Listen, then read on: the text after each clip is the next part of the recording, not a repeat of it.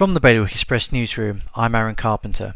Jersey State's members have voted for a historic shake-up of the electoral system that will see senators removed and new constituencies drawn up. The new system will be implemented in time for the election in 2022. Guernsey's Home Affairs Committee has decided against introducing a points based immigration system. They are instead opting for a policy they say will better enable businesses to address workplace shortages in hospitality and care homes. A teacher and union representative has called for Jersey schools to close as soon as possible to end what he describes as an uncertain, inefficient, and exhausting situation. National Education Union spokesman Brendan Carolan said that teachers were finding a hybrid system of teaching stressful and difficult.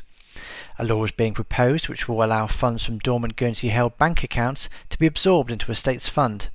Under the proposals, money from the Bailiwick Dormant Accounts Fund will then be put towards various good causes across the bailiwick. For more on all of today's stories, visit bailiwickexpress.com. Your weather, occasional blustery showers, some heavy with hail, and a risk of thunder. That's Bailiwick Radio News, sponsored by IQ.